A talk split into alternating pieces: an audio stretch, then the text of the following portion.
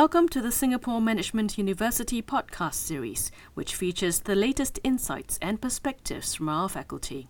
In 2015, among a sample of 130 countries, Singapore ranked as the 10th most entrepreneurial based on entrepreneurial attitude, ability, and aspiration in the Global Entrepreneurship Index.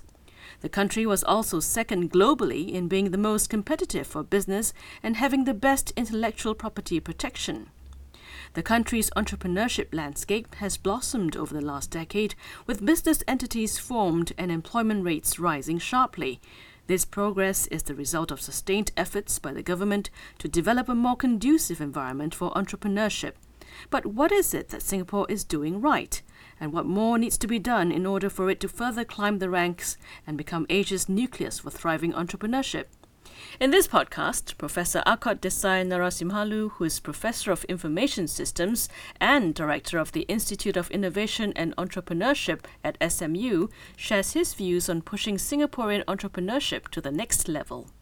Professor, can you tell us what have been the key enablers in building Singapore's entrepreneurship? The push towards entrepreneurship started in the mid 90s uh, under the leadership of uh, Mr. Teo Ming Kian who was then the chairman of National Science and Technology Board, with the blessings of the then Prime Minister, uh, or Deputy Prime Minister, Dr. Tony Tan. They were trying to encourage more scientists and engineers to become entrepreneurs.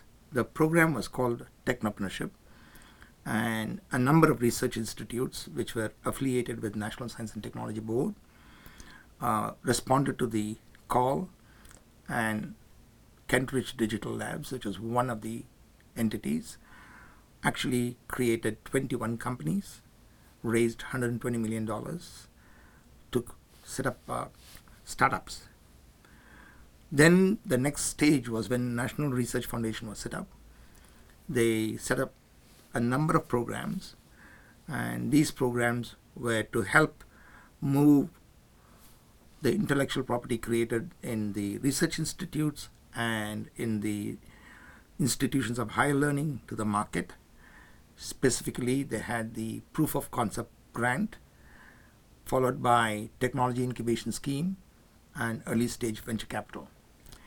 The other significant player in this ecosystem is Spring Singapore, which has also helped about more than 200 ideas go from business ideas to closer to market. They have also been funding startup companies and early stage companies through the seeds program. So collectively, the nation has been trying to build an ecosystem from ground up. And we feel as a result now a lot of enthusiasm, a lot of buzz, and the most recent example is the creation of Launchpad, which consists of blocks 71, 73, and 79. And there are plans to bring in three other blocks as well. So the government has been taking a lot of the risk upfront. They have been investing significantly in this endeavor, and the government has actually created a very positive climate for entrepreneurship. What do you think are the missing parts then in developing a more entrepreneurial culture? The most important thing is I like to use an analogy. It's as if the government has already put down the rails for trains to go.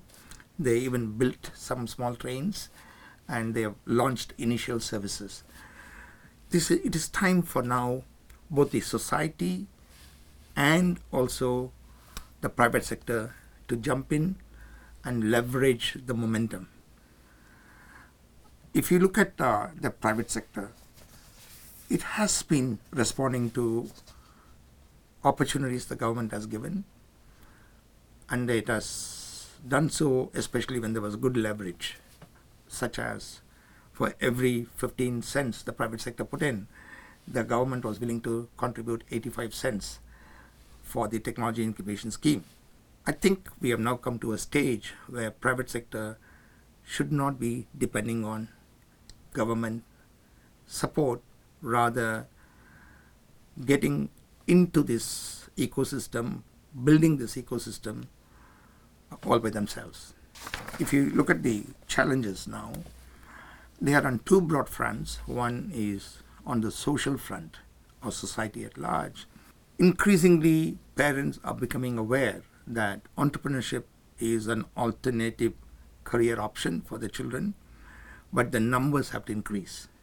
They should feel that entrepreneurship is a good training program where even if the children do not succeed, that experience will be useful for them to join a corporate entity. Second, we find a number of entrepreneurs who have done well and exited the companies and made some small fortunes or large fortunes have now turned investors, which is good. At the same time, I would like to see more entrepreneurs go on to do the second, third, fourth successful company because they have gone through the experience and it would be nice if they can do the second company and nurture some younger people so that they can also go through the experience. We need to have some kind of explosive growth. If you want explosive growth, it can only be achieved by serial entrepreneurs. The second part to this is the participation of the private sector in a much more significant manner. Private sector has started, for example, Singapore Telecom, MediaCorp, or StarHub. They have been setting up their own incubators and mentorship programs to grow companies that are more relevant for themselves. They will certainly help these companies keep the lights on, as they say, or even grow the market. The next step is really for private sector in Singapore to contribute to setting up of a independently managed venture fund. And this venture fund should be managed by experienced entrepreneurs and experienced venture capital managers, but the private sector should become limited partners. In order for this to happen, government should examine the tax policy to see whether something can be done to encourage large companies becoming limited partners in independent venture capital funds. These are important directions we like to see going forward. Uh, one of the reasons why companies in the valley succeed is because the society at large and enterprises, private enterprises in particular, are willing to try out emerging solutions. This is known as early adoption. Early adoption is an infancy in Singapore when it comes to solutions emerging from Singapore. We need more private sector participation in early adoption of solutions coming out of startup companies created in Singapore. The government has done well on this front as well. Uh, IDA has set up a program which says accreditation at IDA. Any of the companies they approve can bid for government contracts. Again, this is a government nurtured initiative. I like to see the crossover from public sector to private sector in the early adoption scene. The other area where I like to see some improvement is the valuations and the stage at which investors come in. I have come across investors who want to invest between 50 and 100,000 Singapore dollars uh, as angels and they like to come in when a company is making revenues and profits. This is not the traditional definition of angel investors. Angel investors come in when someone has an idea, they put some money, they take risk, of course, it is paying forward. They then work with the entrepreneurs to create value for the company. So it is not about financial returns, it's about value creation. We need to see more angel investors coming in at an idea stage. Second, there are a number of Series A investors in uh, Singapore who also like to come in when the revenues and the profits start coming into the company. Once again, early stage investment, especially Series A, is typically money raised to build out a product and to do some early marketing. So we like to see more early stage investors, Series A investors, who are willing to fund companies which are promising ideas and help them grow by putting in a few million dollars, one, two, or three million dollars, so that they can develop the product and start marketing it. These are two areas where I think investment community can respond to growing the ecosystem beyond where it is today. In conclusion, can you summarize what are the biggest hurdles for entrepreneurs in Singapore to think bigger? The entrepreneurs in Singapore should start with the very clear idea that the solutions they create should be for certainly the region, if not the entire world. Singapore government and Singapore ecosystem allows them to develop solutions and test them in a multi-ethnic society in Singapore.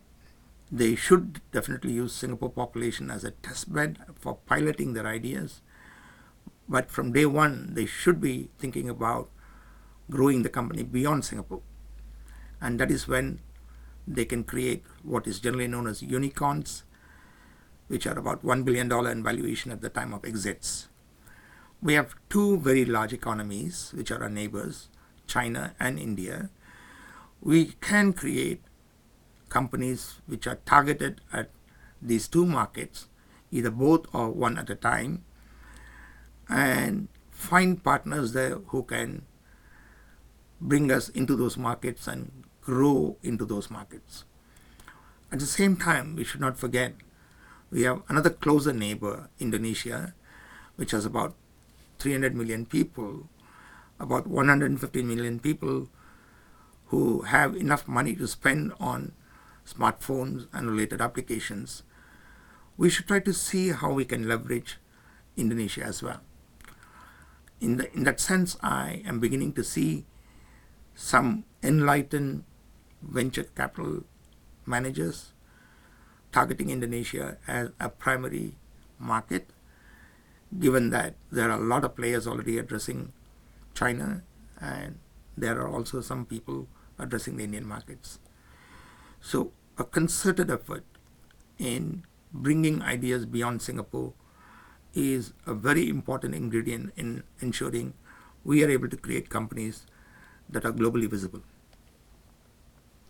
Thank you, Professor. Thank you.